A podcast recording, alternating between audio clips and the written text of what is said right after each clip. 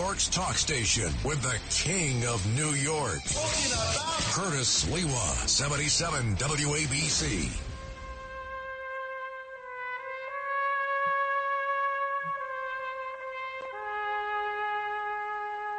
On these very airwaves, just two hours ago, you can actually reverb this because this is historical, Rich. The comeback kid began the resumption of his political career. He decided not to sit with Joan Hamburg for a softball interview. I'll get into her later on. You never, never cross the family, Joan, with that Roger Zimmerman half hour uh, public uh, service announcement, campaign uh, pitch. No, no, no, no. George Santos, I'll get into that later. I'll deal with John. I, I, I'm settling all scores here, that's for sure. But I was intently listening to the comeback kid, Andrew Evil Cuomo. King Cuomo the second, the son of Mario Faccia Brutta Cuomo, King Cuomo the first. As you know, he had released an eight minute video just a few weeks ago.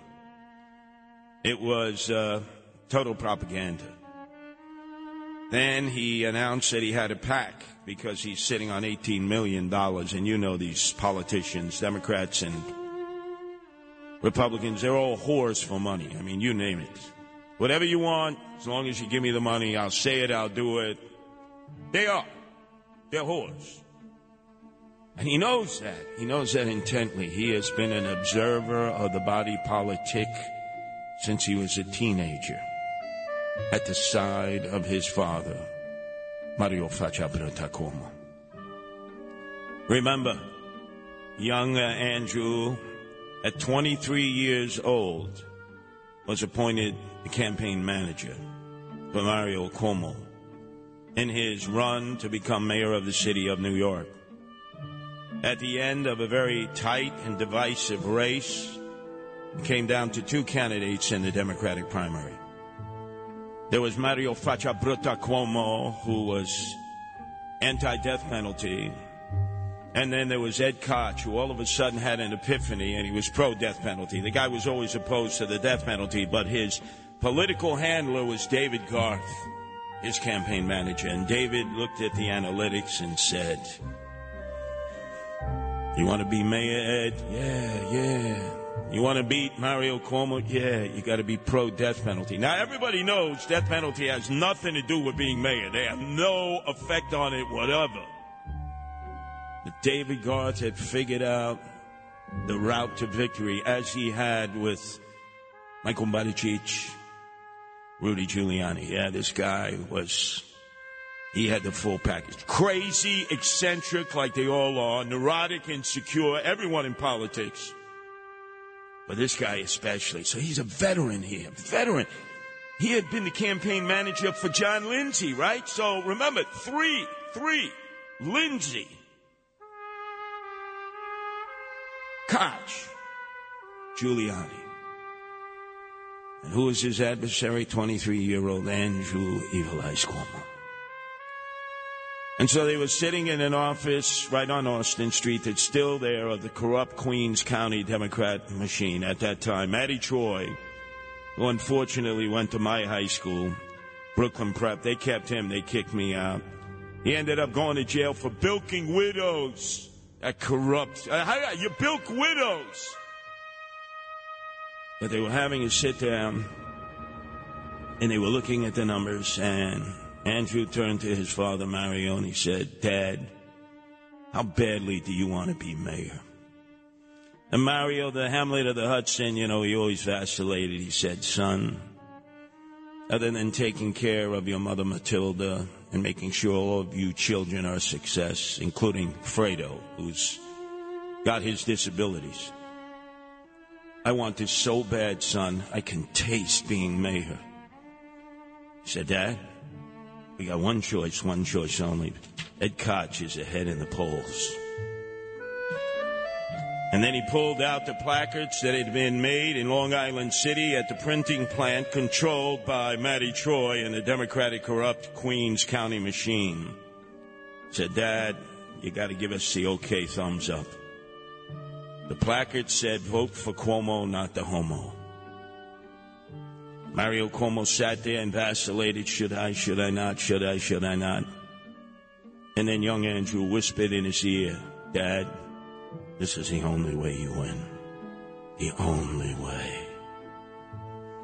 And then, like in The Godfather, Marlon Brando, he mused, he looked around, he checked the room, but he didn't trust anybody. He trusted only members of his own family. And he looked at his son and he said, Andrew, go for it.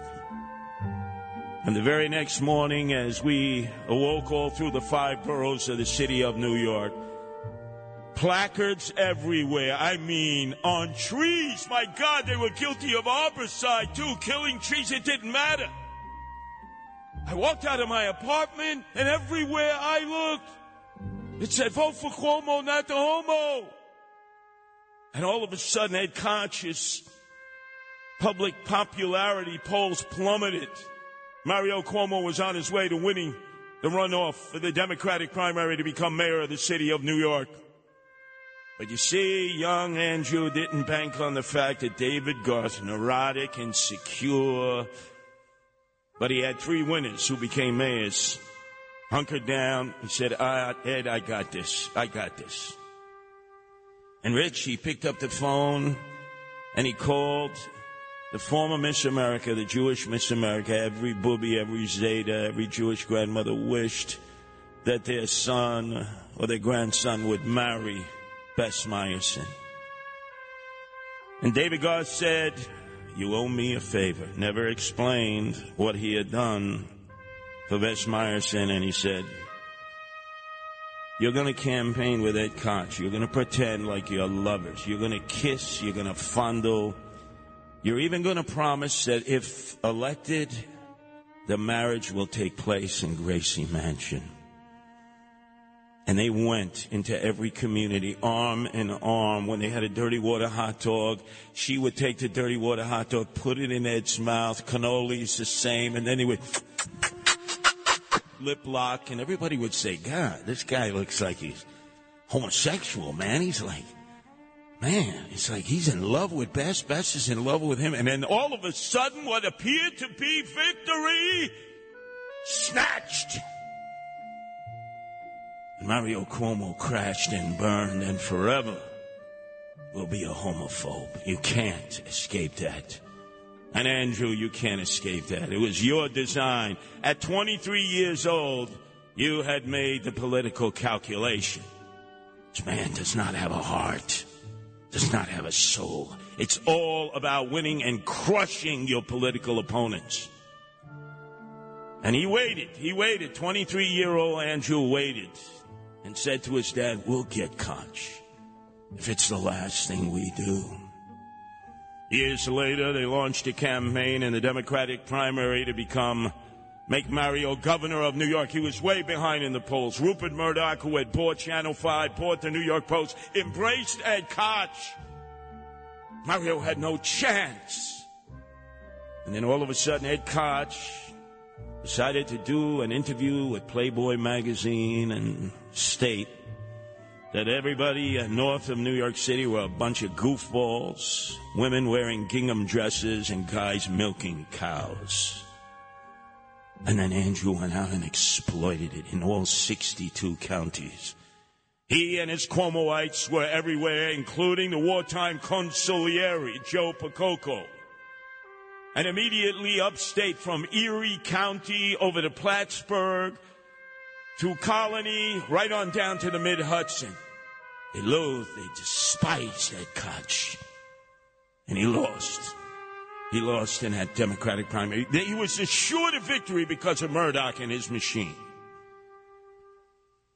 And then Mario Cuomo went on to beat uh, the pharmaceutical kid who uh, always wore red suspenders, weird and whatever the hell, in a very close election. I mean, it was, you know, the minutia was so small Mario became governor, and you know who you had to go through to see Mario. Andrew Evil Eyes Cuomo. He was the gatekeeper. You wanted a favor from Mario. No, no, no, no. You don't you don't talk to my father, you go through me. And the Cuomo crime machine was established in the state of New York. And then eventually Andrew Cuomo, who had his own setbacks, he so desperately wanted to replace his dad and win four terms. The one thing that Mario could not do that was denied because of George Pataki. And then all of a sudden, he became Attorney General only because he had to rise from the ashes when running against Carl McCall for the Democratic nomination to run for governor and crashed and burned when he said that George Pataki was nothing more than a cult holder for Rudy Giuliani after 9 11. And he went on a listening tour to all 62 counties like Hillary had. He took the code of Omerta, he sucked it up. He said, I want to meet with all my enemies, my adversaries. And who did he call first and foremost? Rich. At the Guardian Angel headquarters on 46 and 8th. Yours truly, Curtis Lee. With no cell phones then. It was the old landlines. And he said, Curtis, this is Andrew. I said, I recognize the voice. You're my enemy. To me, it was like Sollozzo on the other line, right? My enemy of all enemies. Watch your back.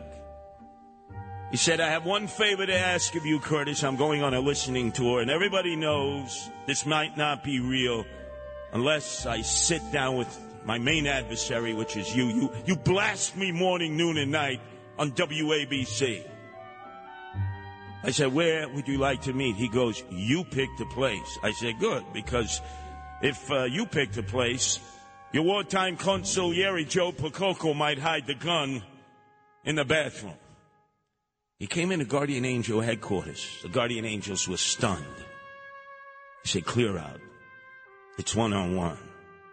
And for 48 minutes, I ripped into Andrew Cuomo's soul.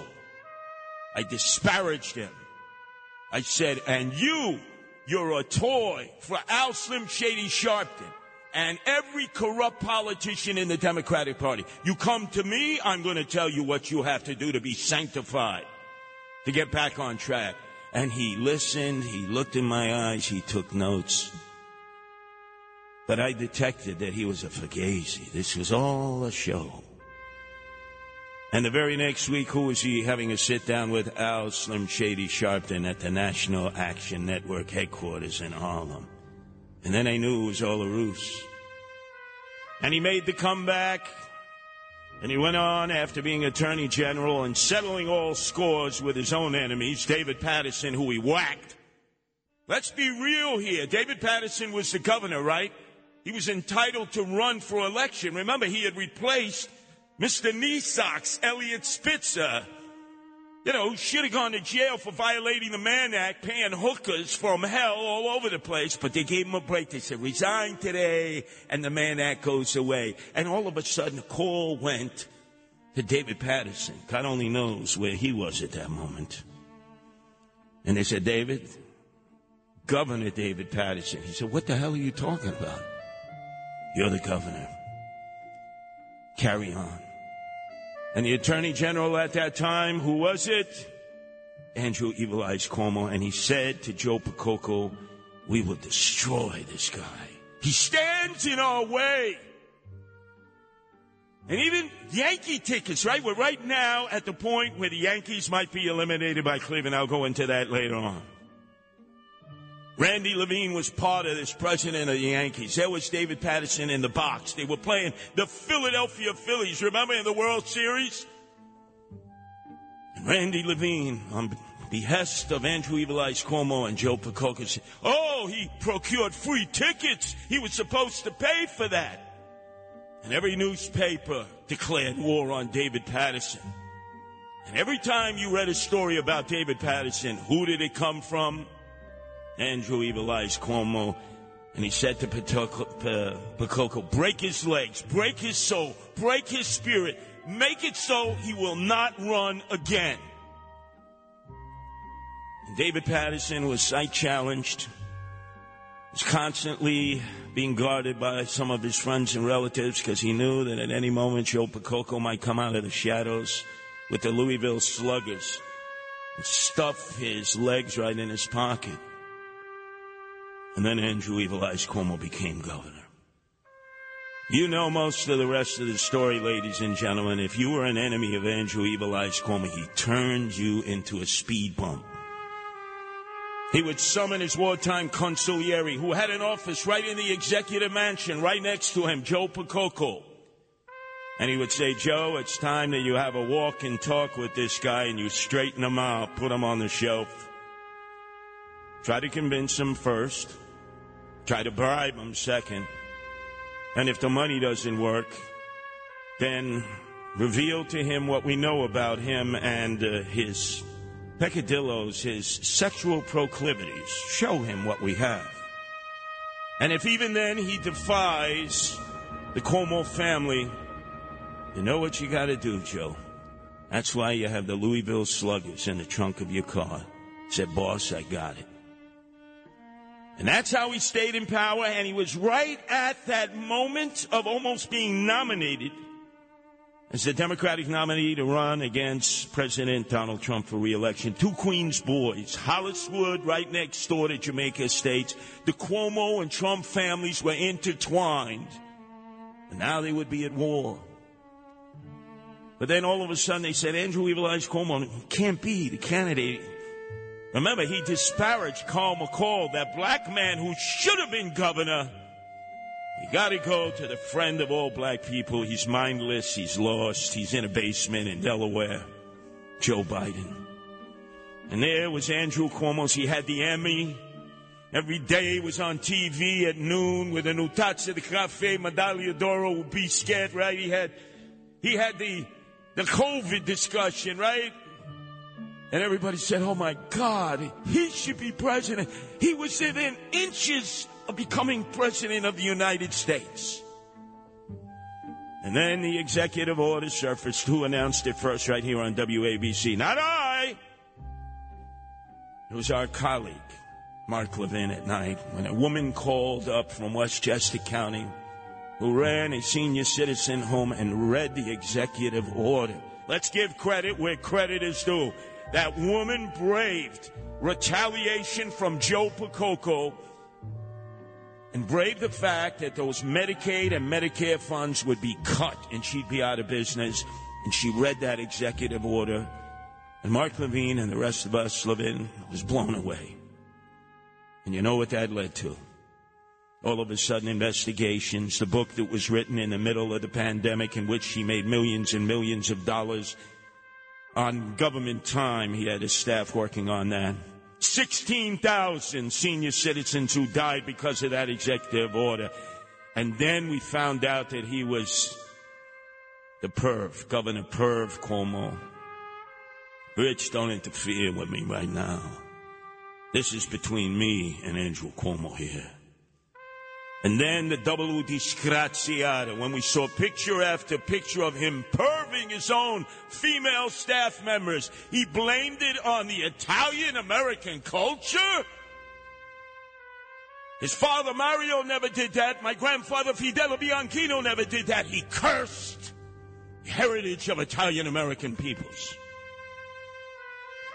But there is salvation here. Just the small minutia. The only two things I agreed with with Andrew Evil Eyes Cuomo. When he defended Christopher Columbus, he said, No, you're not taking down the statues from Buffalo to Brooklyn. No, you're not doing away with the parade. No, you're not doing away with the holiday. And then, when his former friend who had worked with him at HUD when he was the chairman under Bill Clinton of the Housing Urban Development uh, government agency that oversaw federal housing. Bill de Blasio, the part time mayor, the dope from Park Slope, and his evil wife, Charlene, looked at the poll that was done about establishing statues in honor of heroic females. And the people, black, white, Hispanic, Asian, voted for Mother Cabrini. Mother Cabrini! Comrade Bill de Blasio and Charlene said no. You know why? Because she was pro life. Never, never, never. And Andrew Cuomo came in and he said, Look, I'm pro choice, but Mother Cabrini was a saint. And he said, You won't give her the statue, but we will. And on state property, right down in the battery, in the shadow of the Holocaust Museum, I introduced my wife Nancy. The very first time she saw it, I've been there a million times and honored Mother Cabrini because when my mother was ill, when she was like on the brink of leaving this plane, she was cared for at Mother Cabrini by nuns, nuns and lay medical people. I owed it to Mother Cabrini. And he did the right thing. He built the statue and he said, We will honor Mother Cabrini. Other than that, we have been at war. Up next, we're going to hear cuts from the interview exclusively done by Cindy Adams. And she's a tough you know what. And she had no love in her heart for Andrew Evil Eyes Cuomo if you've read her columns leading up to this. I heard it at 1 o'clock to 2, but I'm going to play it back for all of you and I'm going to critique it. Because it's now official. He's back on the comeback trail.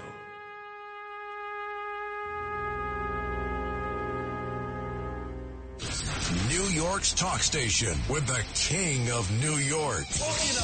Curtis Sliwa, 77 WABC.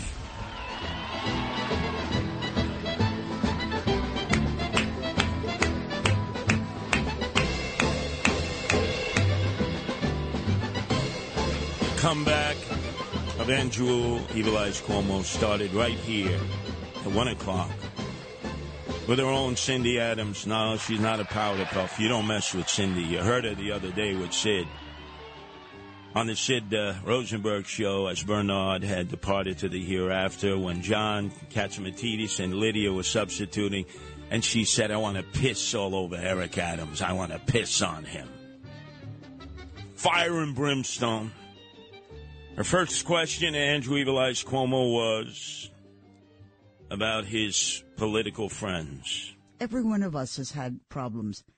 Did friends stand by you, like the Biden, Pelosi, Obama, Schumer? What about political friends? Is there such a thing? Uh, political friends is an oxymoron to me.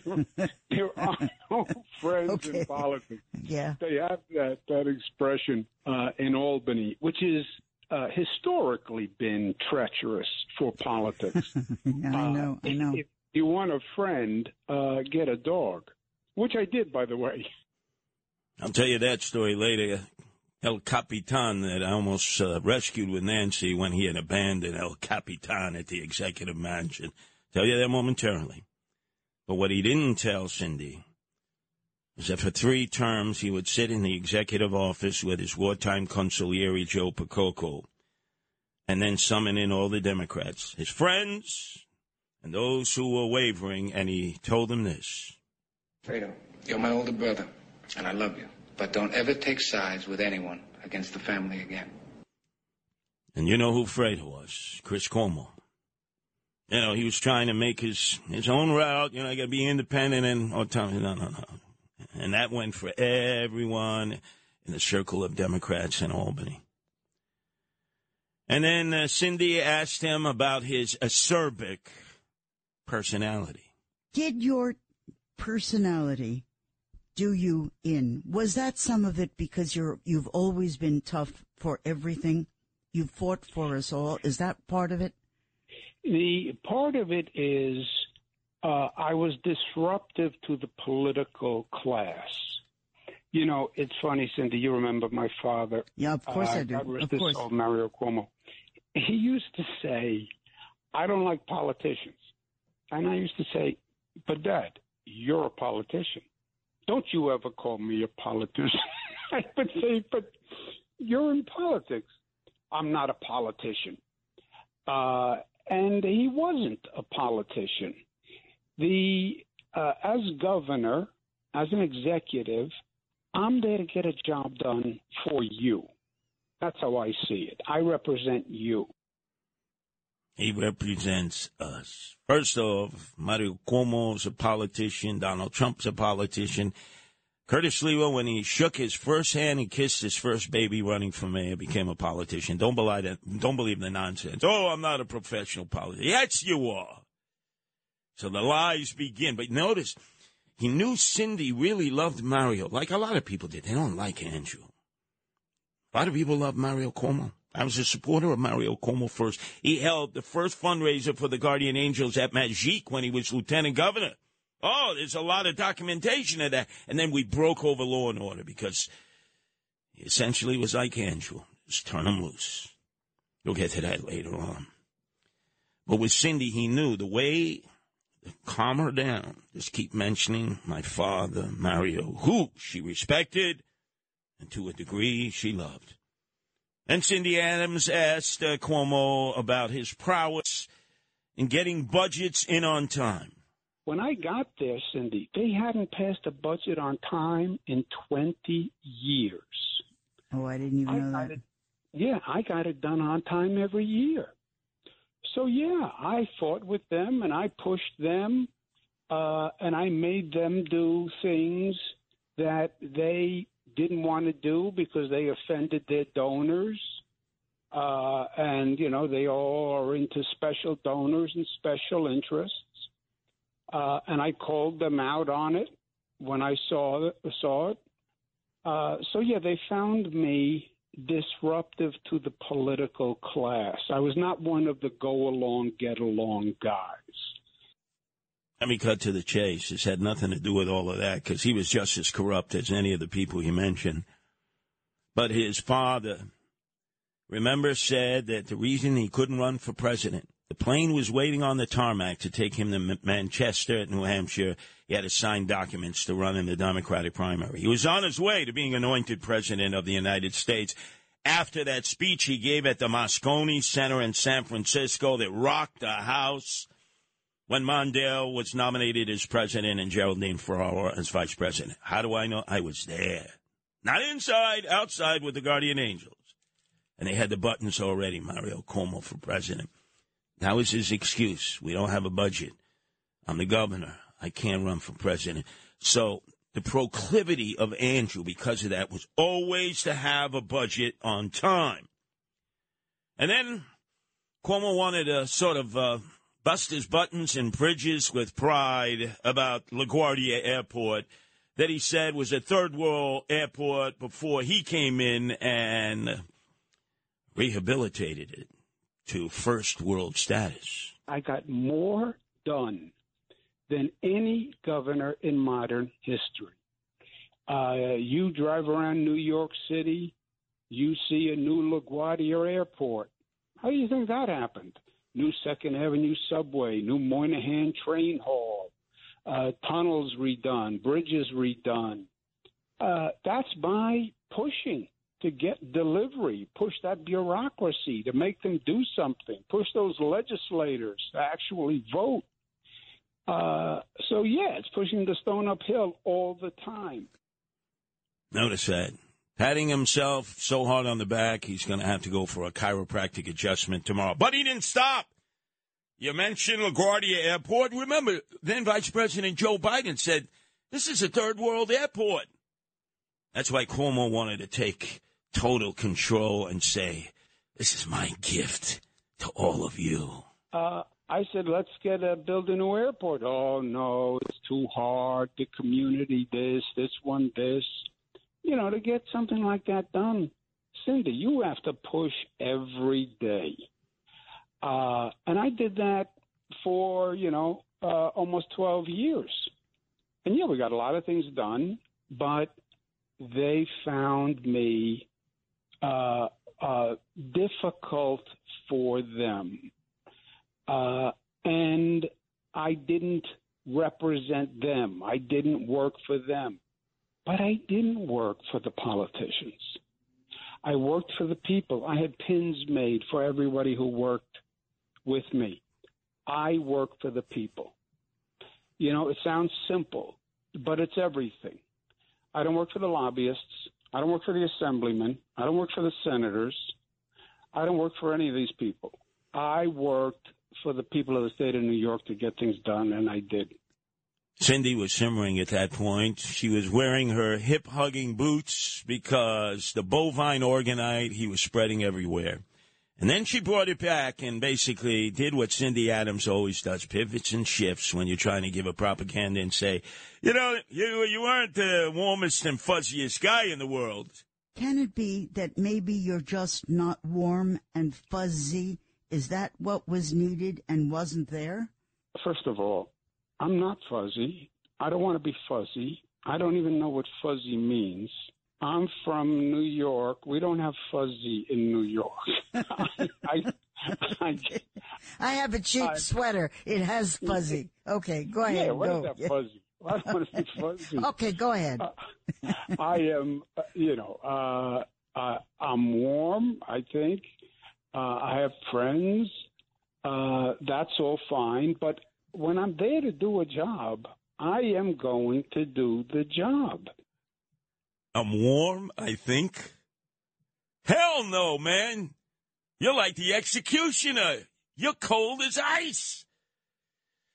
And then Cindy Adams brought up the gubernatorial race. And she wanted him to weigh in on Zeldin and Hochul, because as you know, he despises, he loathes Hochul. He feels she stabbed him in the back. She's a traditor. But say something about Hochul or Zeldin that will okay. go on the air. This is what I'll say. Yeah. The uh, the Republican Party has been taken over by the far right of the Republican Party. The Republican Party for a long time courted the evangelicals and the Christian right and the pro life movement. And the Republicans have wound up in a position, Cindy, where they are out of step with the majority of people in this country. They're out of step with the majority of Republicans. They overturn Roe v. Wade, take away a woman's right to choose. Yeah, awful, they, awful, awful, they, awful.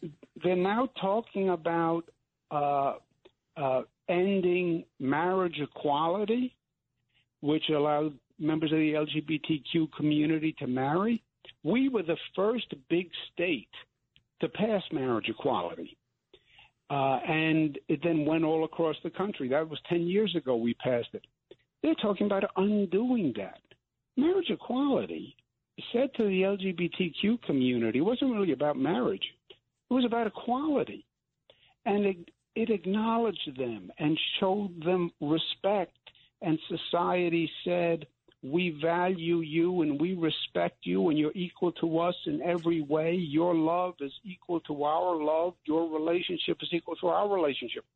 You're going to go backwards on that? Governor, I didn't hear you answer my question, which was Hochul Zeldin, unless I'm Zeldin. asleep here. Okay, I'm sorry. I'm sorry. It's a long answer. Ah, you know it's right. Typical. He want, he didn't want to say anything positive about Hochul. That statement right there gave him an opportunity the question by Cindy Adams to do a Tulsi Gabbard. He could have said, I've had it with the Democrats who've given me the shaft. I'm going to become independent and autonomous. He didn't say that. He certainly didn't say he was becoming a Republican, as Tulsi Gabbard certainly suggested.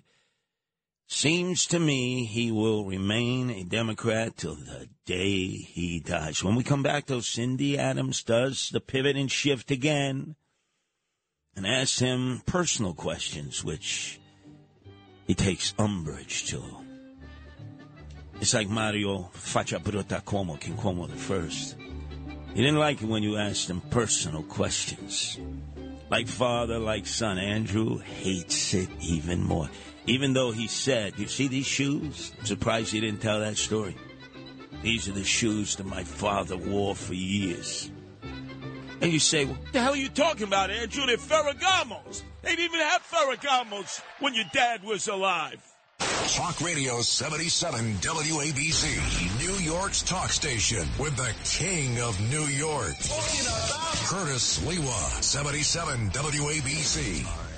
Too sexy for my love, too sexy for my love, love's going to leave me.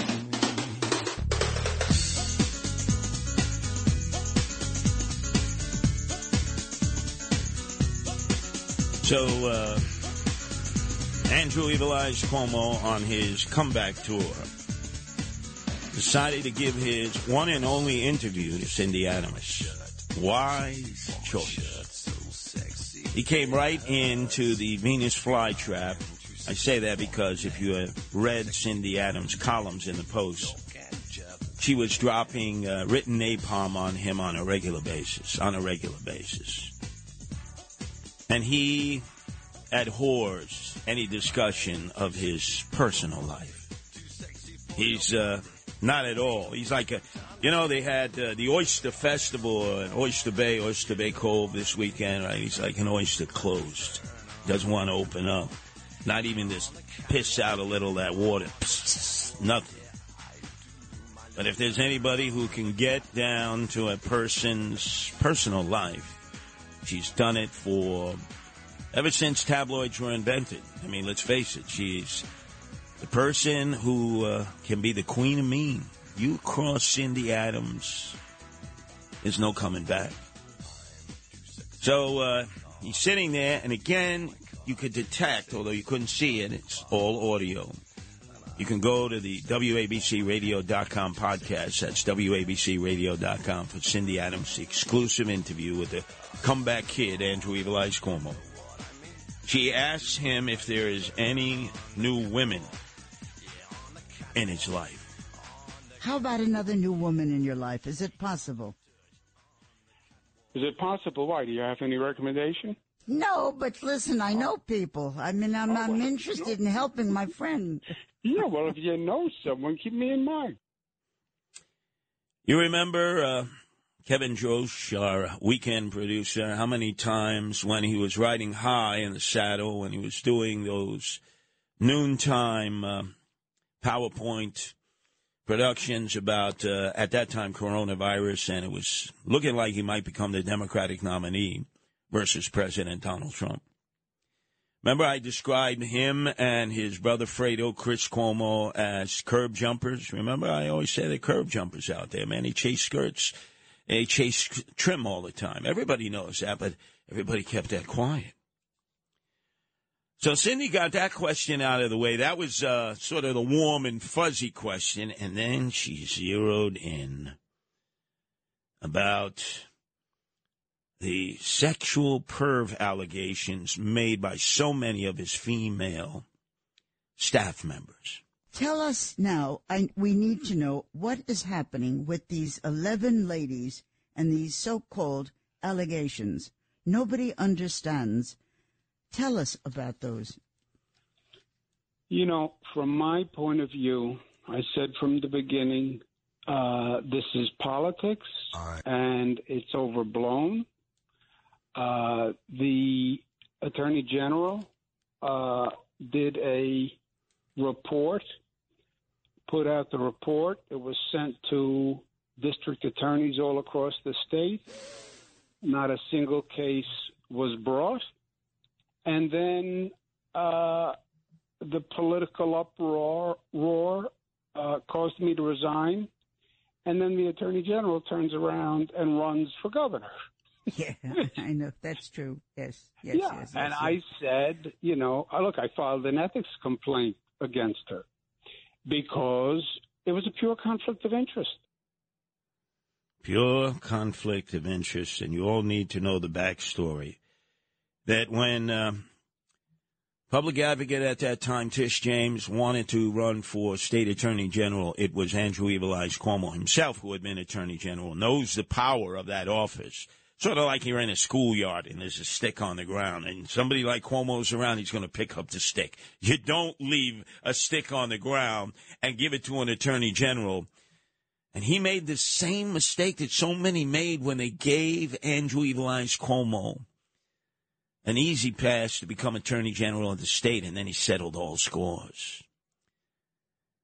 He uh, dropped napalm all over Governor David Paterson.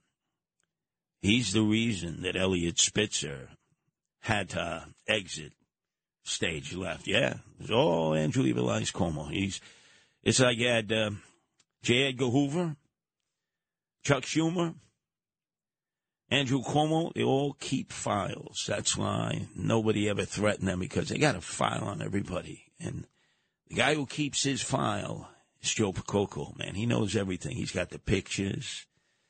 He knows who the commodities are. Just like in The Godfather, he knows what proclivities you have, and they feed the beast. Absolutely. It's the Cuomo crime family. You got to understand, I know them better than anybody. I was a friend, and then I became a foe. So when you're a friend, right, you find out everything. And then when you're a foe, they try to keep you close, right? Try to keep you close. Couldn't keep me close. But he did the uh, the mumbo jumbo routine. If not for him, Tish James had no shot at becoming the state attorney general. He cleared out all the competition. Wherever Cuomo would go when campaigning against Molinaro, Tish James was side by side with him. He was basically anointing her. She's my choice. Because it was understood. It was a quid pro quo. Everybody knew how much corruption was coming out of the Cuomo administration. There was a Moreland Commission that was investigating him. He puts together the Moreland Commission to investigate political corruption in the legislative body. And then all of a sudden, all the information suggests to the Moreland Commission that the real corruption is coming out of Cuomo's office, and he shut him down. Should have been indicted by Preet Bharara, but he blinked corrupt right down to the marrow of his bone. And then Cindy Adams asked the question now that he's on the comeback tour in his very first interview. He's had no other interviews. Cindy Adams right here on WABC, 1 o'clock today. You got to listen to her every Sunday at 1 because she has the newsbreakers. Asked uh, Andrew Evil Eyes Cuomo if he will run again. So are Thank you going to make another shot at it someday? who knows? We take one day at a time, you know, and take, take the next day. What about the next day? Will someday you take another shot at it? I don't know. Uh, I'm open to all options. Did I play that one more? Play that one more time, Rich. So play are you going to make another shot at it someday? Who knows? We take one day at a time, you know, and take, take the next day. What about the next day? Will someday you take another shot at it? I don't know. Uh, I'm open to all options. I know. I know. Because they are my enemies. And they ha- they will do everything they can to wipe me out. If somehow he had survived the investigation and remained governor, I'd probably be broadcasting uh, from the Dominican Republic because they were going to come after me especially with me running for mayor. I mean, and it's not about finding dirt. Look, all my dirt is already out there. It's manufacturing dirt, destroying their political opponents. So I know he's back. In fact, there was a sit down he had in his office in the compound, Southampton, at his uh, brother Fredo's uh, mansion, Chris Cuomo. Pretty boy, muscle brain. And uh, they're hitting the mattresses and stirring the marinara sauce. This is war. This is they're settling all scores. And he sat down his senior advisor Azzopardi. This guy is always his mouthpiece. In fact, when uh, Rob Cole, who was my campaign manager, said to me and Nancy in the middle of the campaign, "We got to drop everything, go to Albany." El Capitan, his husky, was left behind at the executive mansion when he resigned and went out to the Hamptons, the compound. And when we arrived outside the gate, because Rob Cole had been uh, part of the Pataki administration, we saw the state trooper. He asked, What is your intention, Curtis? And I said, We're here to rescue El Capitan, the husky, who's been abandoned. He said, Please do. This dog runs all over the governor mansion grounds. He nips at us. He like uh, he didn't get him fixed, so he's humping our legs. It's so embarrassing. And El Capitan right there was barking. Poor guy was a black trooper too, so I didn't want to say, well, you know, maybe the dog is racist, you know. But anyway, I said, uh, well, we'll take El Capitan. He goes, look, Just got it cleared through the state commander, and then I'll release it to you in charge of the state police. Immediately, this guy, Azzopardi, who was Cuomo's senior advisor, calls down to the guard shack right there on Eagle Street. Don't you dare release El Capitan to Curtis Sliwa and his wife Nancy. Don't you dare. The governor is getting in his SUV. He's driving back to requisition El Capitan and bring him down to the compound. He will never tolerate the fact that Curtis and Nancy have rescued El Capitan. We were so close to doing that. First thing we would have done is had El Capitan fixed.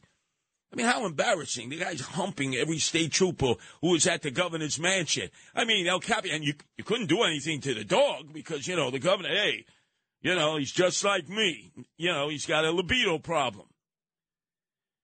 And Rich Azzopardi started tweeting away. Never in a million years, he texted, never will Sliwa ever end up with El Capitan.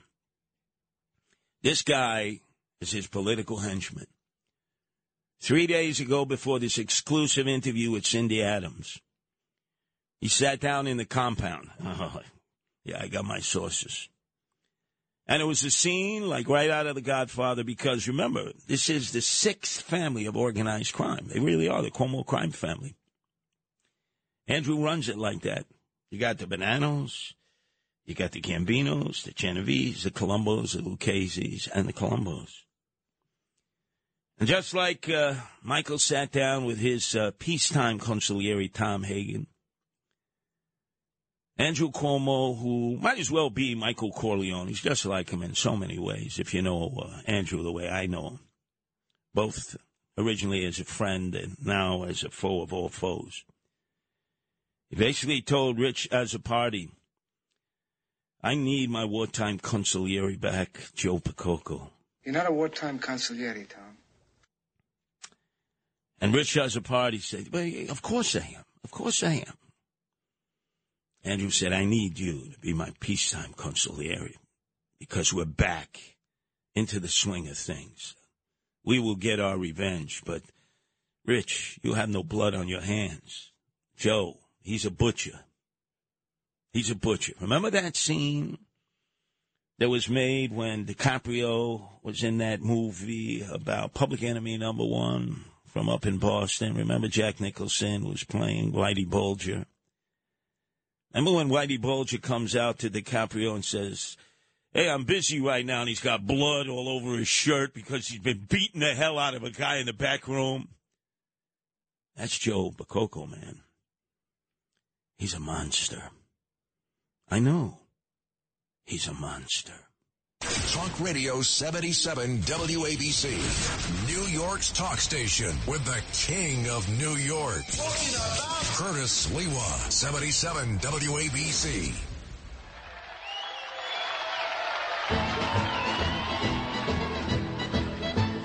You know, when uh, Frank Morano, that Mama Luca, married down in Staten Island, and invited all my enemies, the Gottis, John Gotti Jr., all the guys who would love to get another opportunity to kill me. Joan Hamburg was there. You know, I, I, didn't have a chance to talk to her at the wake of Bernard McGuirk out in Island Park, but I should have sat her down and said, Joan, you're the queen of talk radio, but one thing that makes you so good is you don't talk politics. And then earlier I was listening to her introduced Democrat congressional candidate Roger Zimmerman from the 3rd Congressional District, uh, which is Queens and the North Shore, Long Island.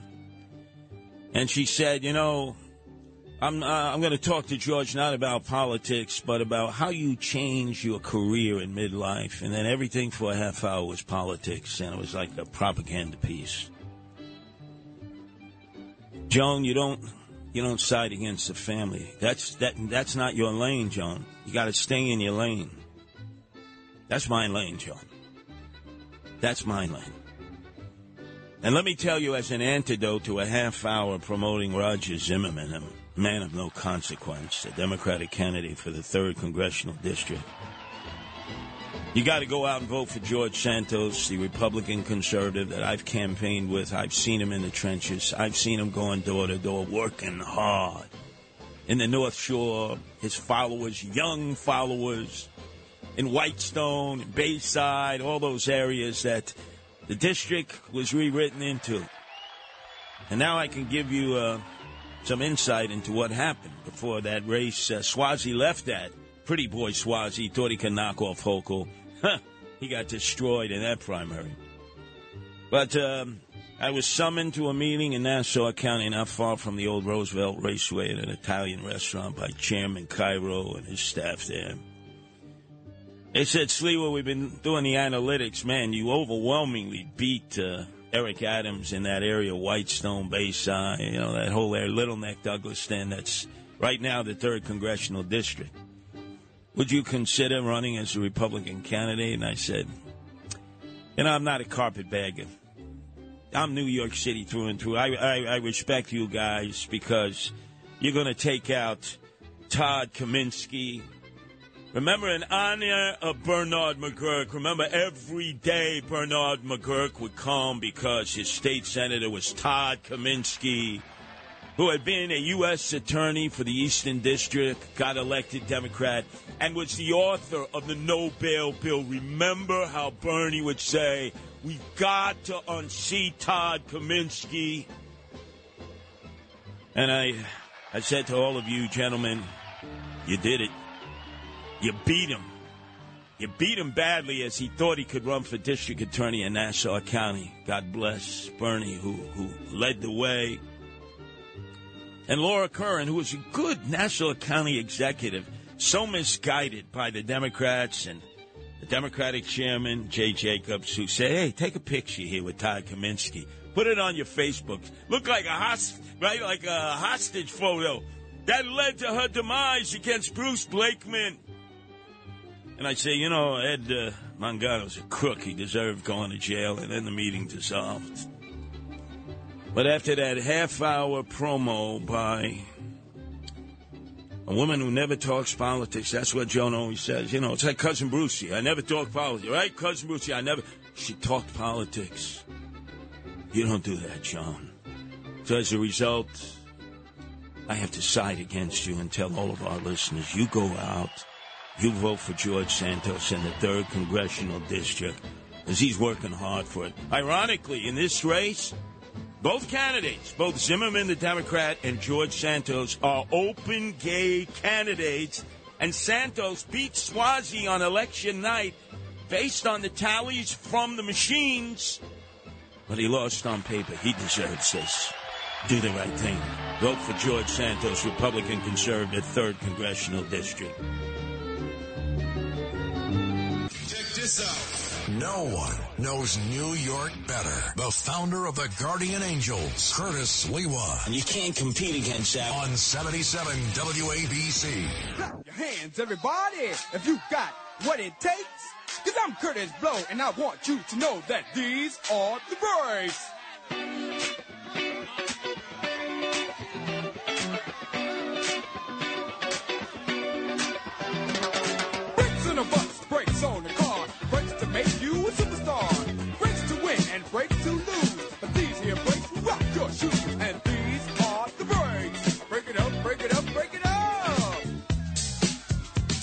It up. What does that subliminally mean there, Rich? Break up that key. Break up that kilo of cocaine. Kurtis Blow. That's not his real name. Blow is the name for cocaine. This was a number one song 1979 when I started the Guardian Angels up in the Bronx, where Kurtis Blow was from. And by the time that song hit, it was 1980, he was on with Don Cornelius. Soul Train! And he had a coke spoon right around his neck. Kurtis Blow, these are the breaks. And that's when cocaine was flowing. I mean, it was everywhere. People thought of it like uh, Red Bull, like it was an energy drink. You'd go to a party, you'd go to the clubs, of which I did, and you'd have a Skippy peanut jar filled with white powder. If it was a high end club or a high end party, obviously poorer folks couldn't afford blow. It was expensive. But if your host or hostess really wanted to turn that mother out, There were bowls of white powder everywhere. And it was thought, hey, it'll just give you a pick me up. Nobody knew the devastating impact of this white powder. It was being brought in from the Medellin cartel, Pablo Escobar, and their competition, the Cali cartel. Nobody knew at that point. They were using it on Wall Street.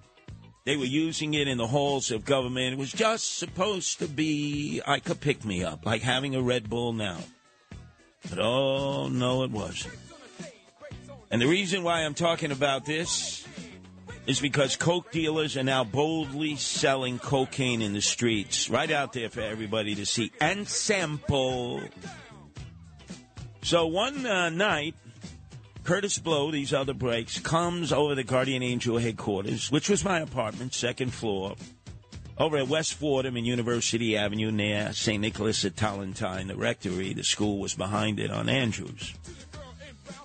And he comes upstairs, and naturally, all the guardian angels say, Wow, Kurtis Blow, these are the breaks. And he comes up and he starts talking, and naturally, they're all in rapt attention, and I'm in the back uh, having a meeting. So we were dealing with a serious situation in the South Bronx, and I come out and I'm listening to this bull feather thrower. Yo, man, I'm here because all of you homies are from the Bronx, man, and I'm doing good. I'm swimming in dough. And I'm going to put some cash right down here for all you guardian angels because you're doing great work. And I mean, it wasn't a Philly roll. Philly roll has $100 on top and singles underneath. It was all crisp $100 bills. He puts it down, and all the guardian angels say, Oh my God, Rock. That was my nickname, Rock. Oh man. Now maybe they won't evict us. Now maybe maybe you'll be able to fend off eviction because clearly the Albanians owned that building and they were upset. We were running people in 24 hours a day, but I had no other choice. I got fired from McDonald's. I was called America's vigilante. Nobody wanted to deal with me. I was getting locked up by the NYPD every other week. So I said, "Oh, Kurtis Blow, these are the breaks, huh?" Hmm. The breaks, right? When you break up a key, kilo, right? No, no, whoa, whoa, whoa, what do you mean? I said, why you got that coke spoon around your neck here, Kurtis Blow, huh? Did you get to pick me up before you came out of your stretch limo? I see that outside. Jeeves is waiting for you. Jeeves is strapped there. Come on, man. You do some blow before you came up here, and the guy said, no, man, come on, Curtis. It's Kurtis Blow, man. He's number one. He wants to help us. I said, pick up your freaking blankety blank money. And you got two ways you can get the hell out of here. I throw your ass right out the window, or you can walk outside and never return again. And he was cursing, screaming, you ungrateful, blankety blank blank, you ingrate. Wow, who's the last person to call me an ingrate? That uh, Republican uh, uh, Eric Adams supporter, right? Joe Borelli from the South Shore of Staten Island. He called me an ingrate. I thought he said inbred. You know, uh, he's really ready. Uh, he was angry. So he left, and as he was getting into the limo, he screams up at the window, F you, Sliwa. I said, ah, wow, you pronounced my name right. back then, people were like saliva, saliva, sewer. They couldn't pronounce it Silva. They thought I was Puerto Riqueño, right? Boricua. Silva, vaya. I tell him never come back again because he was promoting the use of cocaine. And so the guys and the gals in the group were like befuddled. They were befuddled. They were like, why? He was going to give us money we desperately needed, man. They were arresting us because we can't pay our fare when we're going in and out. It's like they're making our life miserable. We need bail money. So many, and they were making all excellent points. And I said to them, I said, we don't need that money. That's blood money. That's money that's going to kill people in the streets.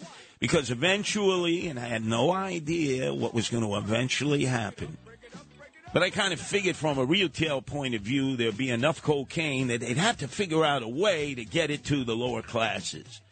You know, folks that were indigent, poor, people living in tenements and living in the projects. You couldn't, you couldn't afford white cocaine, uh, white blow then, no. And what happened? Some Dominicans in the mid 80s said, hmm, Washington Heights, let's put this in a tray with baking soda and let's bake it like we bake bread with yeast.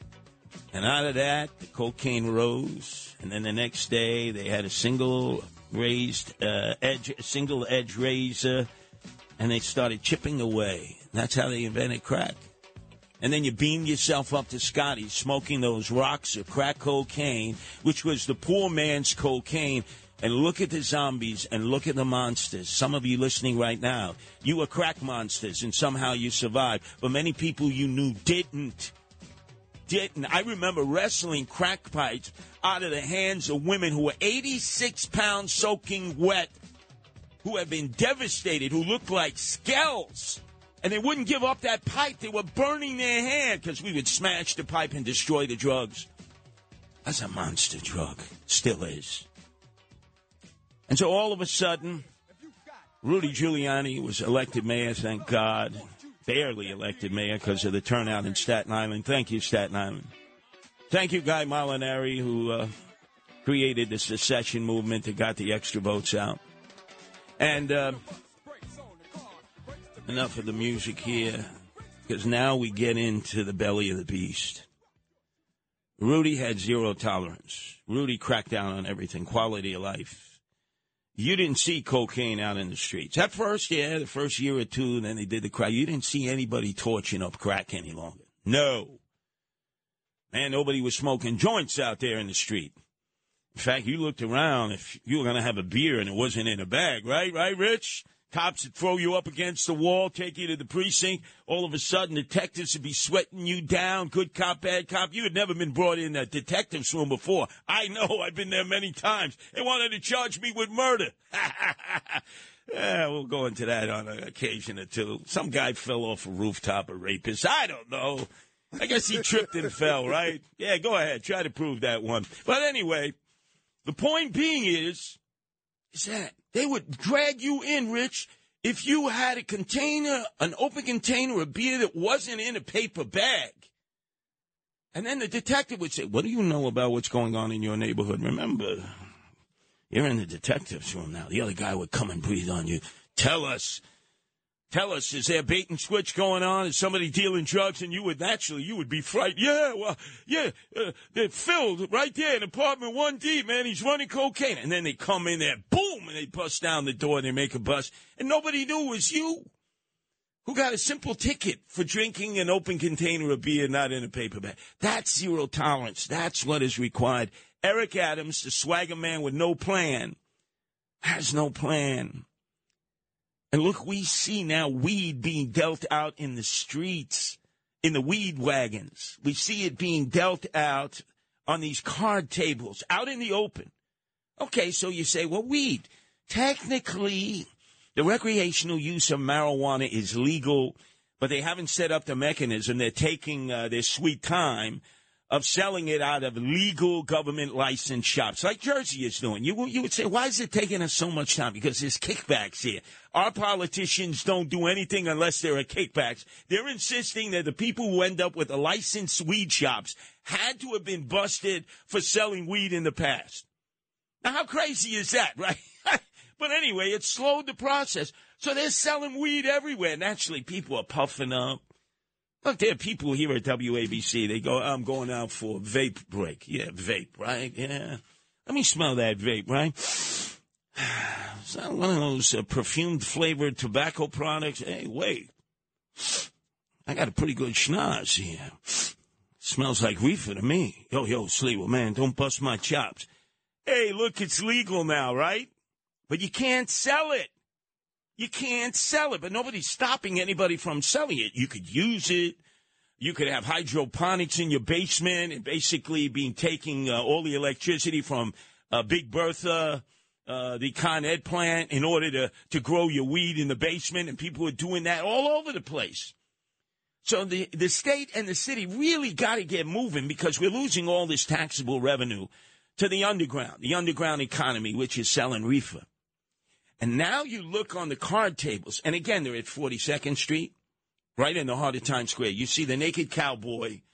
You see the cartoon characters who are all illegal aliens who live in Passaic County. Ask them for paperwork. They can't even speak a word of English. They come here, right? They get off at Passaic. Next thing they're in Times Square and they're trying to rip you off. And then they're the nudistas, you know, the women who come and they paint their breasts. And meantime, they're buck naked. And guys are like, oh, God. You know, they're from Iowa and Nebraska. Can I take a picture with you? And they're picking their pockets. And then you have the weed dealers there. And now I've noticed I go up to the weed dealers who normally would have been afraid of me when all of this was illegal. But I say, yo, yo, what, what's your product here? And you look, they don't even go into their pockets. They don't even have to go into a valise. It's all out on the card tables. Weed, shrooms, and I'm not talking mushrooms that you could buy at Gristedes, you know, to make your marinara sauce. I'm talking psychedelic shack. That's where it's at. Those kind of shrooms. And cocaine. I'm going to tell you the places. I've seen it with my own eyes. And they let you sample the product right out in the open. And the cops know this, and I've had conversations with them. 42nd Times Square, it's everywhere. Weed, shrooms, and coke. 34th Street, 7th Avenue, in the shadow of Madison Square Garden. Weed, shrooms, coke. 23rd and Broadway, that's Little Nairobi. The reason they call it Little Nairobi, because a lot of East Africans there sell off all those knockoff bags, right? Oh, Louis Vuitton knockoff bags. All the, all the knockoff bags are sold there. It's Little, Little Nairobi. And now they realize nobody's doing anything to stop the selling of knockoff bags. And so they, get, they sell everything. Weed, shrooms, coke. You could go up to them with Kurtis Blow's Coke spoon. Take it. Can, I take a sample, a little snort?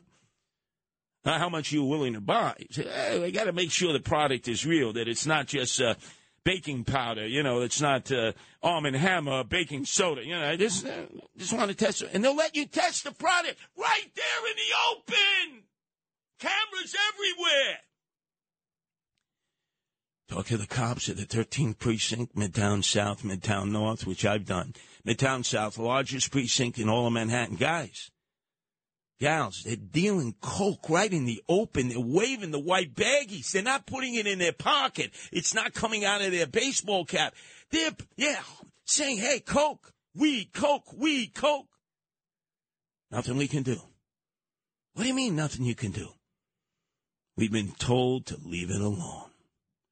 Leave it alone. Ladies and gentlemen, all I'm going to say is many of you, you thought the guy with 22 years experience as a cop was going to be Mr. Law and Order. Even under de Blasio, they weren't selling coke in the open. In the open. People walking around, tourists saying, the hell is selling cocaine? I can see weed.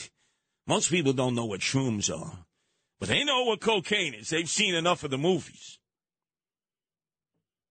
Cops, are you in 13th precinct? No, can't do anything.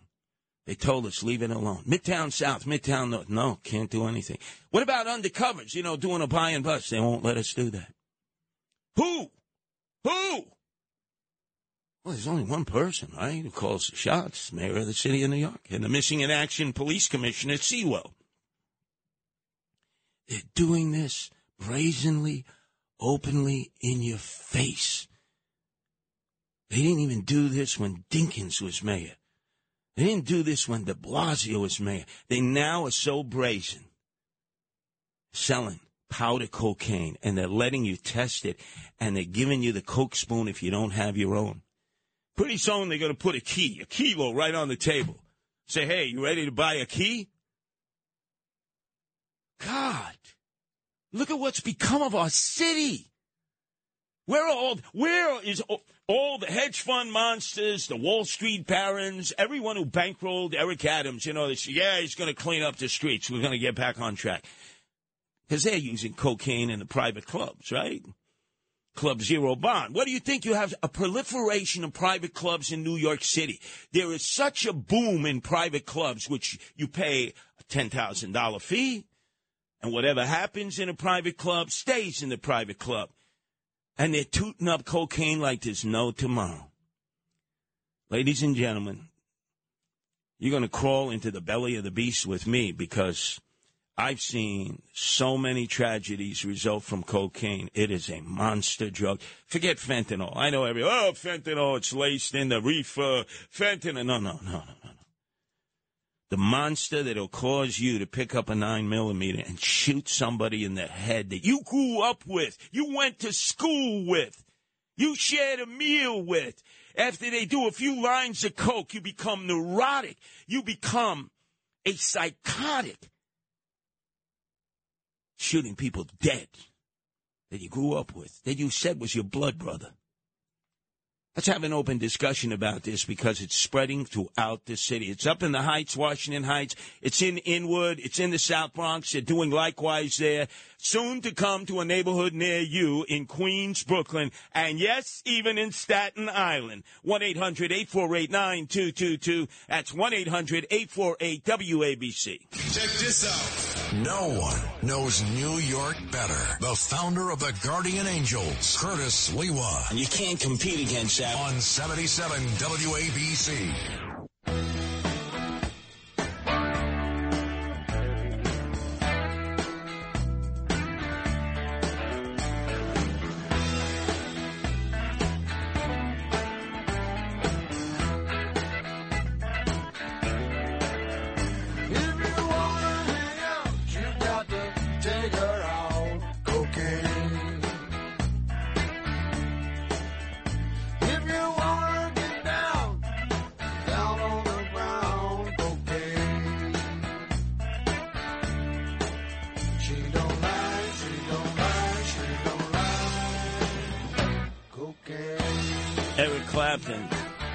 About cocaine then. He got swallowed up into the belly of the beast, but he he escaped. Think of how many of those you grew up with, you worked with, in your own family never escaped that monster of doing blow or then crack. Think, think, come on. And now it's come back. It's come back. You never thought it was okay. You always knew there was cocaine around. Crack pretty much disappeared. Coming back with a vengeance, and ain't nobody doing anything to stop it. The orders from City Hall: no arrests. It's not an arrestable offense, and you you uh, you could blame Albany for this and say no bail. No, no, no, no. You think Rudy? Imagine if Rudy was in this circumstance as mayor, with a no bail provision, with a Democratic majority in the state senate and state assembly as it exists now. You think Rudy would not order the cops to make arrests? Of course he would. Eric Adams, the swagger man with no plan, is letting this city slide into the abyss, and he appointed a police commissioner who is no longer. She's not there. She's missing in action. Wow. Let me remind you of what this monster drug has done to people. Charlie Sheen, right? Oh my God, what a hot mess, Charlie Sheen. And he talks openly about uh, how that monster cocaine just ripped him uh, limb from limb. I don't know, man. I was banging seven gram rocks and finishing them because that's how I roll. I have one speed, I have one gear. Go. That's right. Because it gives you that mojo, gets your mo moving. You know, all of a sudden your libido's having some problems. Eh, forget Viagra, Cialis, Levitra. Hey, just do some blow. But then all of a sudden, your body becomes immune to it, and you got to do more and more. And then all of a sudden, you look down at the at Jimmy down there, and Jimmy ain't moving because uh, he, all of a sudden it's affected your nervous system. It really, it, it is a monster drug. Remember the Sopranos? Uh, there was Chrissy uh, who had to go for uh, rehab up in the Poconos, and they had to come up and give him an attitudinal readjustment. Tony and Paulie Walnuts. Well, what about that scene, Ralph Cifaretto? Joey Pants when he explained exactly what powder cocaine did to him. It was a f- coke. I should have never started with that. Miami, it's all over the place. And it's starting to be all over the place now. And probably I've seen a lot of movies, uh, obviously, a lot of movies were made out of that time period when the white powder flowed. Probably the best was Johnny Depp in Blow. He really was a magnificent movie if you want to see the horrors. Here was a guy who was bringing in bales of marijuana and then understood that, man, that's a lot of heavy lifting. Uh, you're making a lot of money, but man, a kilo of cocaine and you're sitting on top of the world. But then when you use the product, Where did you get this stuff? Colombia.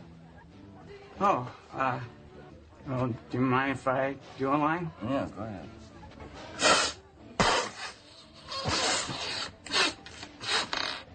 I can't feel my face. I can't feel my face. So that's where the swagger man with no plan, Eric Adams, you know, he's up there, Club Zero Bond. He's out to the wee hours of the morning with the rapper French Montana, who's a Coke boy. The record label he owns is called the Coke label, not Coca Cola, Coke. And what do you think these guys do? You think all of a sudden they've rehabbed? Hell no. That's why all these private clubs all throughout the five boroughs, you pay a big fee and you go behind closed doors and you toot. And you do the white powder right there. Oh, yeah. Yeah, now, does the mayor do it? Let's see. He leaves the clubs at about 2.33. He's up by 6. You figure it out, huh? Hey, look, I'm a guy who uh, stays awake for many, many hours. You're not going to be able to do that without some kind of a stimulant. And we ain't talking Red Bull. Maybe Adderall. But there's a shortage. Uh, the FDA has now said there's a shortage of Adderall. You know, football players use that to stay focused. But man, it gives you a lift, Adderall. So with less Adderall available by prescription and in the underground economy, what do you use as the alternative? Powder cocaine. Yeah, come on. We've been through this before. We've been through it before. 1 800 848 9222. That's 1 800 848 WABC. They're dealing coke openly in the streets of New York City, and nobody's doing anything to stop it, arrest it, remove it. Let's go to Kathy in Brooklyn. Your turn to be heard here at WABC, Kath.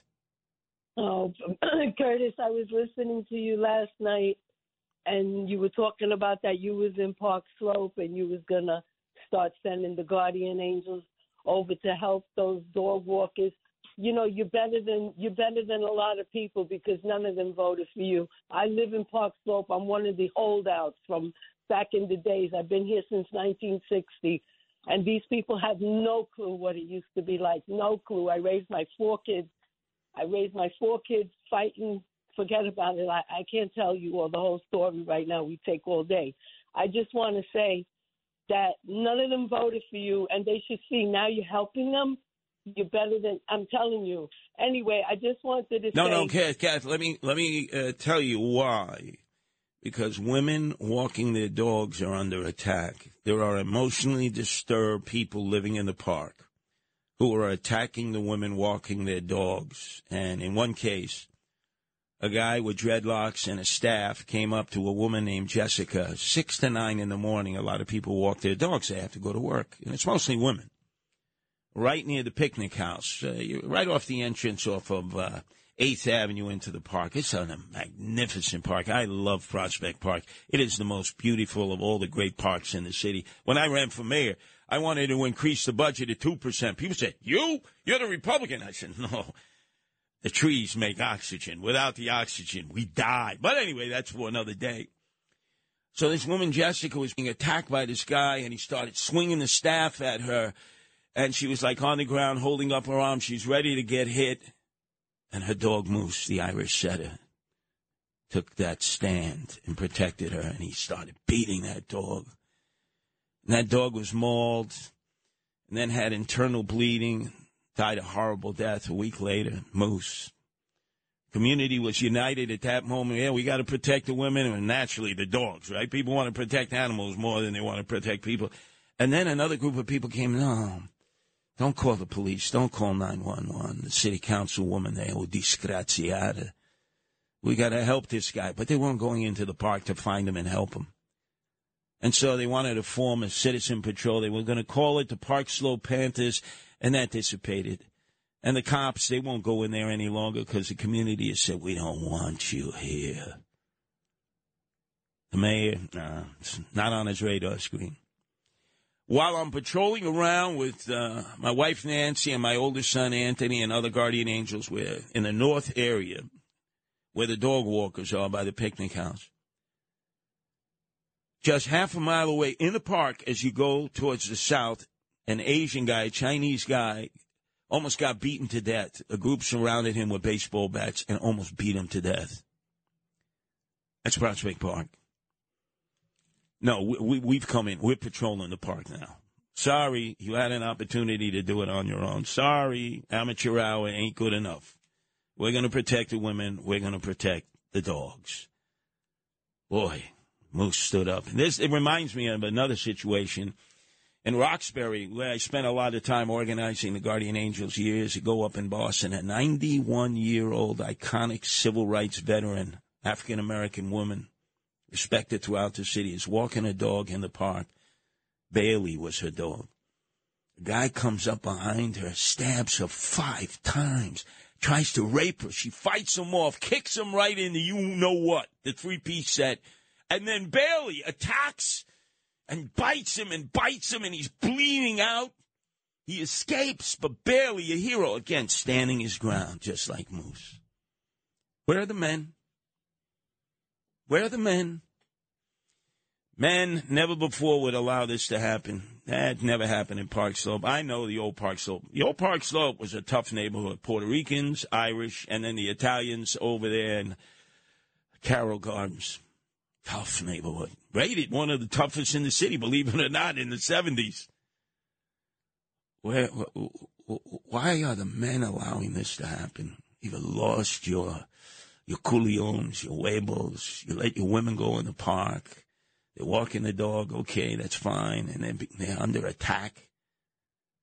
Oh, but we got to help the emotionally disturbed. Well, I know how to help the emotionally disturbed. I've been doing that my whole life. We're, we're taking over. Don't stand in our way.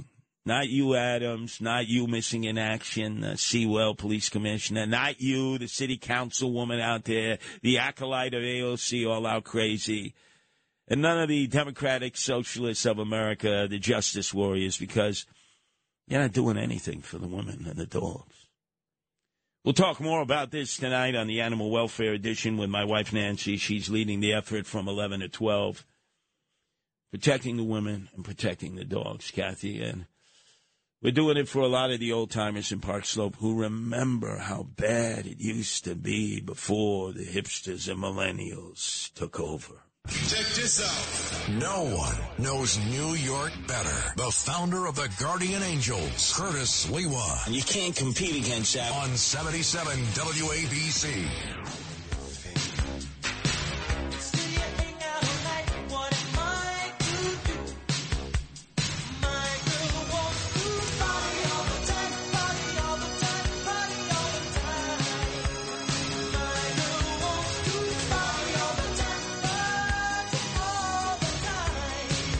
That's Eddie Murphy. Years ago, he left Saturday Night Live, left doing movies.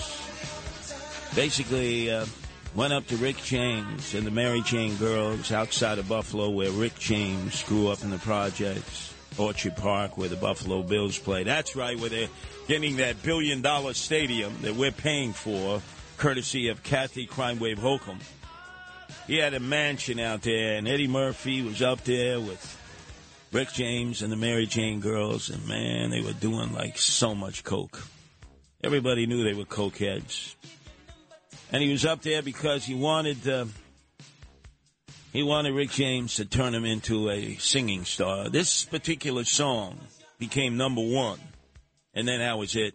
Like Michael Jordan, remember, left playing in the NBA, top of his game, and went to play minor league baseball in Birmingham for two years, only to come back and dominate the NBA again. That was that was Eddie Murphy for a year. He was lost because of what? Cocaine.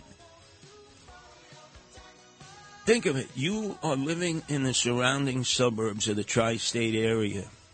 Your kids, your grandchildren are going to know that they're selling cocaine on card tables in Times Square, the Port Authority, and down on 23rd and Broadway. Word is going to get out.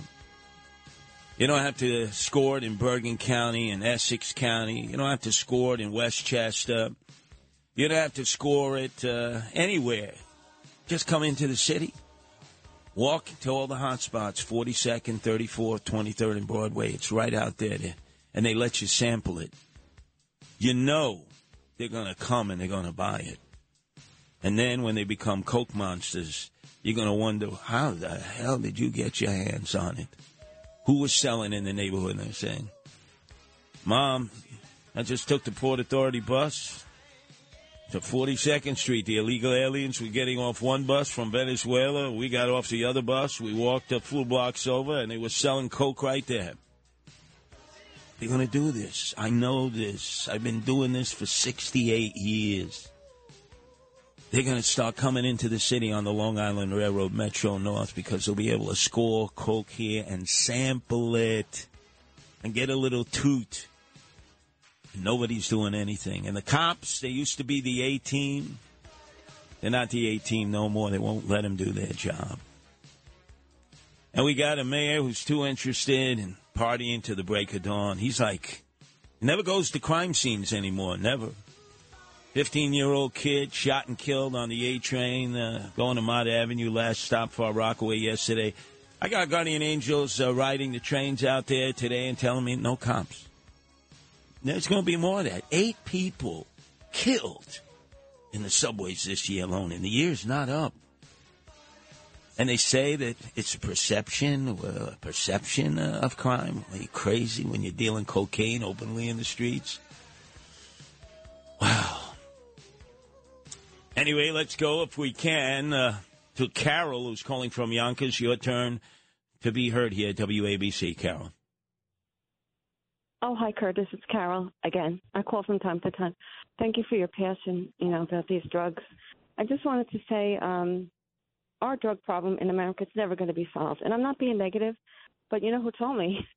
In the 70s, one of my patients who ended up on dialysis because of drugs. And what happens is you need the drugs, you go out and you rob. Okay, that lady needs a new handbag. That's just like one scenario. Um, you rob a store, they need new stuff. So that's one thing. So one time, um, I wrote to Mitchell. You, you probably know him, Mitchell um, Rosenthal. He used to run Phoenix House. Yes, I spoke in many Phoenix houses uh, at his invitation. And it's good operation, good operation, good organization. Yeah. It did. It. They did the step one. They did so many good things.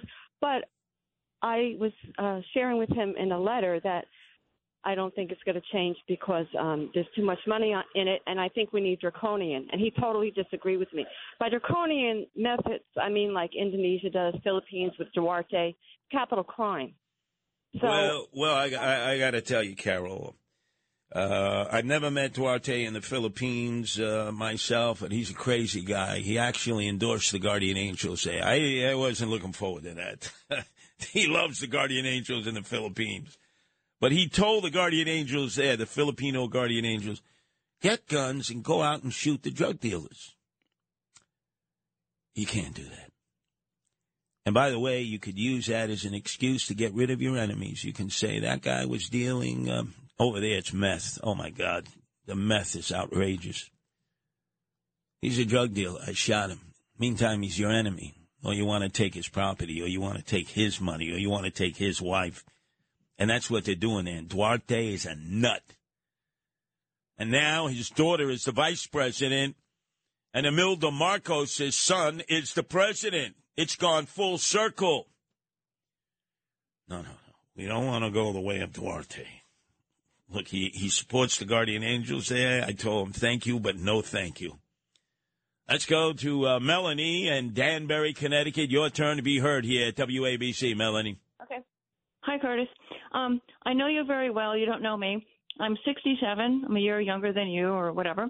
Um, you used to come down our street in Germantown on 86th Street and Lexington Avenue, and you were great. I always knew you from the Green Berets, and you you were great. You did everything. And then I was involved in something. Yes, go ahead. Are you Melanie. laughing at me? No, no, that was that was uh. Eric Adams. He was laughing Yeah, because you don't- said don't do that. Um, he said you were uh, green berets. It's the red berets, but that's okay. well, it's a red beret, but I'm a green beret because I'm a patriot. Okay, because No I, I work with the veterans. Okay. Okay. Okay, so please. And anyway, um, cocaine was really big. I was involved in a murder with Buddy Jacobson. He was a horse trainer, da da da, and he killed uh, a friend of mine who was dealing in cocaine. Cocaine was the biggest thing down at Studio 54. Everybody did it. All the models. I had a modeling agency. I did not do it because all I could see when I when I saw cocaine, everyone was really happy. They felt like they were the king of the world. And then the next day, the models or whatever, they they were like depressed. So I'm like, oh, I'm not doing that. So I ran around the track, you know, and then uh, you know, I ran, I ran. That's what I did. I ran, I ran, I ran. I exercised. I did that, and then finally, my friend was murdered. It was a big, you know, thing. But what I'm asking you right now is, I have some family members that are into cocaine big. They're 35 years old. They're not young people. They get it on the street. They've been in rehab six times. But now the fentanyl's coming in, and two of friends of mine, they died from fentanyl. So what do we do? So what I believe, I think, I don't know who said it on WABC because I listen to all of you guys. Um, the death sentence. That's it. You deal drugs. You're you're a drug dealer. That's it. Well, you get death. Melanie, I know we're looking for a quick solution. Uh, that's the route in Singapore. I remember flying Singapore Airlines into Singapore. I had to stay a day there and then head to India, to Bombay. And they tell you when you're on the plane there, if you have any illegal substances on you or substances that are not prescription drugs, go back and flush it now. They warn you three times on the plane. Because if they catch you with drugs in Singapore, you might be subject to the death penalty, even small amounts. But that's a very small country, very small. Be impossible to do that. And again, it can be used wrongfully, and uh, you don't want to give the power to executing people in that capacity. What you want to be able to do is determine which of the drugs are the most harmful. And without a doubt, I know many people they're on the fentanyl thing, and yeah, fentanyl kills, and fentanyl will knock you out like heroin will, but cocaine doesn't knock you out. Cocaine wires you up. You're going 24 7, 365 like a cocaine monster. Whether you're smoking crack, uh, rocks of uh, crack, uh, and you're beaming yourself up to Scotty in a glass pipe, or you're using the powder, it changes your whole mindset. I grew up and you you folks can look this up because recently my colleague Sid Rosenberg uh, was, had one of the lead parts in the Bamboo Lounge. It's going to be a big movie coming out, and almost everybody there I grew up with. And I can tell you, the moment I knew that they they were totally consumed into the belly of the beast by organized crime, was because of the cocaine. The Testa brothers, Anthony Senter. I taught them stickball. We played touch football in the streets. We went out into the lots of Canarsie before the uh, it got developed into the uh, into the uh, housing that eventually sprouted up. We go with a 22 and we'd shoot rats, shoot at birds in the sky, never hit them. Slingshot, same thing, never hit them. And one day, uh, Patty Testa, pretty boy Patty Testa. These are these guys are like movie stars. They were chick magnets.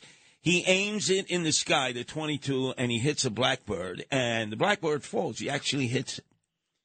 And it's fluttering on the ground, and Patty Test is crying like a little bambino. We never thought we'd hit anything. This guy was not born to be a stone cold killer. Eventually hooking up with the Gambinos and the Lucchese's, which was like uh, simultaneously on Avenue Elm, stealing cars, selling uh, selling parts, rolling in dough, doing cocaine, and they became psychotic killers. Between the Testa brothers, Anthony Senter, Joey Testa, Senter, doing triple life without parole. They send me letters from time to time. Hey, you think you could ask the parole board? They drop dead. ain't asking nobody nothing for you guys. I knew you when you were young whippersnappers. Yeah, you were a little titched, but not like this. They would kill their victims in the bamboo lounge, Khashoggi style. They would stab them up, bring them upstairs into the bathroom, hang them upside down. They would bleed out into tub. They would chop up the body parts and then dump them into the dump there along Jamaica Bay, Fresh Creek dump. They did this close to a hundred times. Same kid, right? Patty Testa closes his eyes, shoots a 22 up at a blackbird, finally hits it, falls to the ground, it's flapping, crying like a little bambino. Well, now what are you going to say? It's genetic? Nope. It's the environment? Yeah, partially. But at that time, it was the cocaine. Check this out. No one knows New York better. The founder of the Guardian Angels, Curtis Sliwa. And you can't compete against that. On 77 WABC. And now we take great pleasure in presenting to you the star of our program, Miss Kate Smith.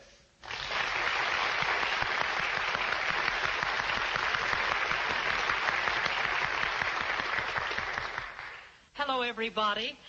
It is my happy privilege to introduce a new song, God Bless America.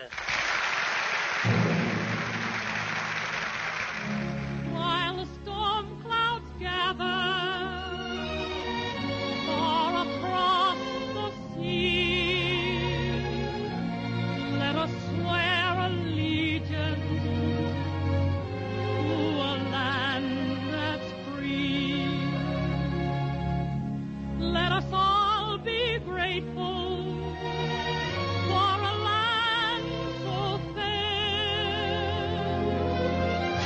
As we raise our voices in a solemn prayer. God bless America. Remember, tried and true Yankee fans, George Steinbrenner had only one command to his sons.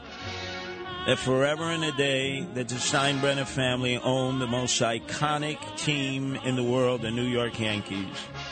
That this Kate Smith rendition of God Bless America would be played during the seventh inning stretch. It's all he asked. And what did they do in 2017?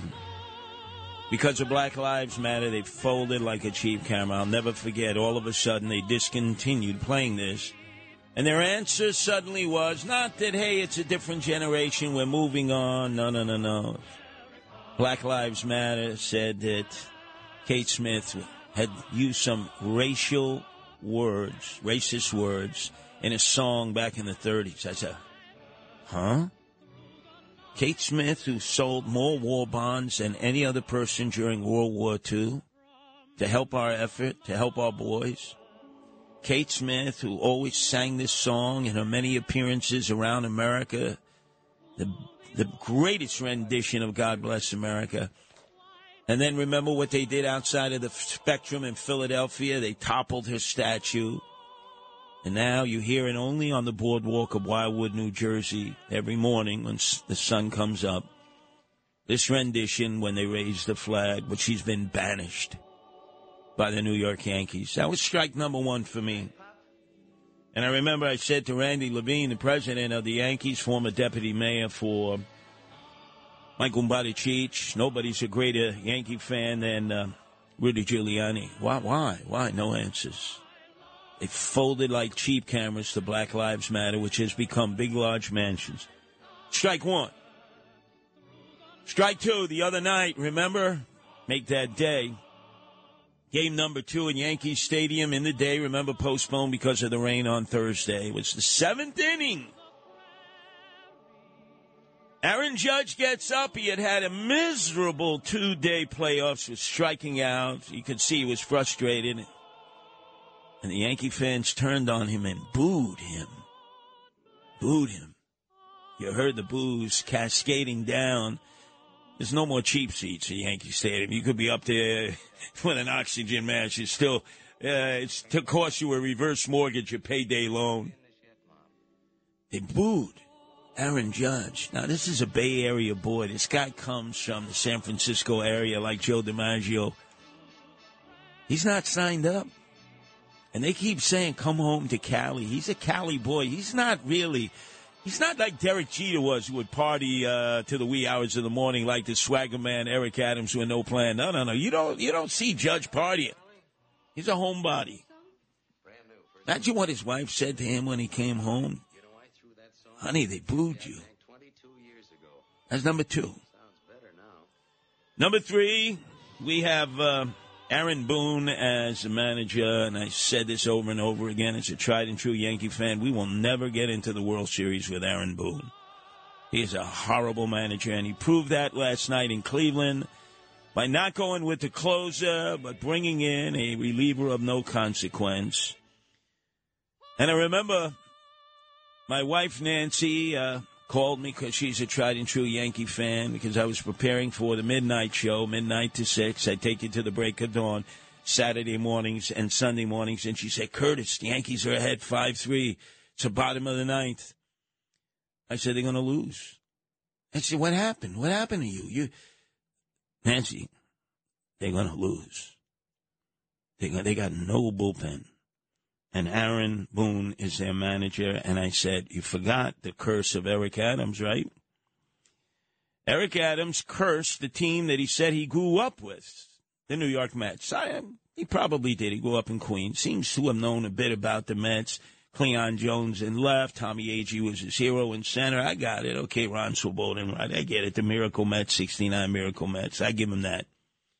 Remember how Eric Adams predicted? You remember, Rich? Oh, the Mets going to sweep into the World Series. He got knocked out of the box by Manny Machado and the San Diego Padres, who I hate Machado.